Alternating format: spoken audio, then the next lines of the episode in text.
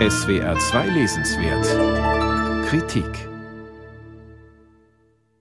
Anders als die sozialistischen Diktaturen war der Nationalsozialismus mehrheitsfähig in der Bevölkerung. Die Zustimmung war allerdings davon abhängig, dass das Regime lieferte. Auftrumpfende Außenpolitik, nationales Hochgefühl, Sozialleistungen, erfolgreiche Blitzkriege. 1941, nach dem schnellen Sieg über Frankreich, kam die Hitler-Euphorie auf den Gipfel. Selbst viele vormalige Skeptiker bekannten sich nun zum Nationalsozialismus. Im Sommer 1945 war es für amerikanische Reporter dagegen fast unmöglich, noch überzeugte Anhänger des Dritten Reichs zu finden. Niemand wollte es gewesen sein, man wies allenfalls auf die Nachbarn. Wer also waren die Nationalsozialisten? Fast alle oder fast niemand? Die erklärenden Narrative wechselten im Lauf der Jahre, wie der Historiker Ulrich Herbert in seiner exzellenten Aufsatzsammlung Wer waren die Nationalsozialisten zeigt. Nach 1945 wollte man sich zunächst einreden, dass die Deutschen von einer politischen Verbrecherklicke verführt worden seien. Die NS-Täter wurden als kleine, verrohte Minderheit aus der deutschen Gesellschaft exmittiert, schreibt Herbert. Die honorige bürgerliche Gesellschaft musste sich nicht verantwortlich fühlen. Der Nationalsozialismus, der die Welt erschütterte, so Herbert, war jedoch nicht jener der frühen SA-Kneipenschläger.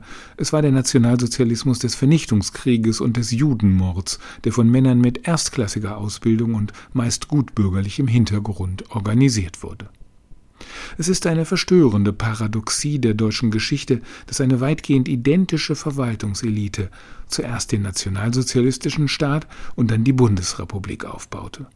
Die anfangs umfassenden alliierten Bestrafungs- und Entnazifizierungsmaßnahmen wurden bald entschärft. Stattdessen bot man den ehemaligen Tätern, sofern sie nicht zu bekannt waren, die Eingliederung in die neue Gesellschaft an.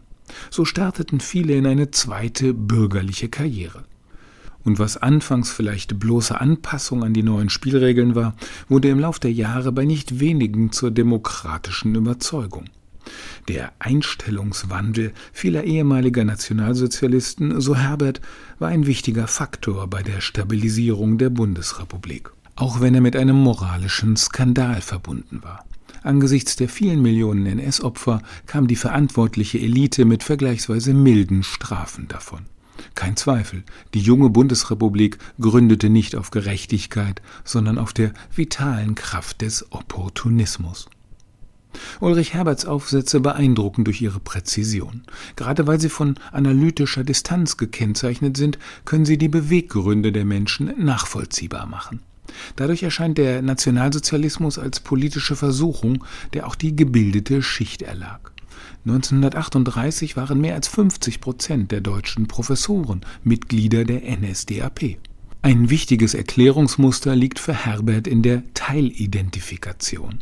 Man war im Ganzen mit der Richtung des Nationalsozialismus einverstanden, war beeindruckt von den außenpolitischen Erfolgen Hitlers und der Erholung der Wirtschaft nach zwei Jahrzehnten der Dauerkrise, haderte jedoch mit einzelnen Punkten wie der Kirchenfeindschaft oder dem Antisemitismus.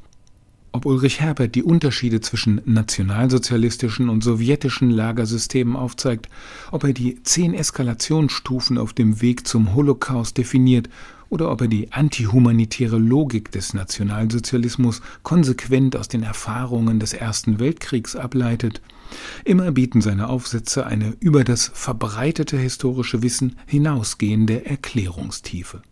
Nicht um originelle Thesen geht es diesem Historiker, sondern um die Komplexität der Zusammenhänge. Auf Geschichtspädagogik verzichtet er dagegen. Welche Haltung man zum Nationalsozialismus einzunehmen habe, sollte angesichts der ungeheuren Verbrechen des Regimes sowieso klar sein. Ulrich Herbert Wer waren die Nationalsozialisten? Verlag CH Beck, 309 Seiten, 24 Euro.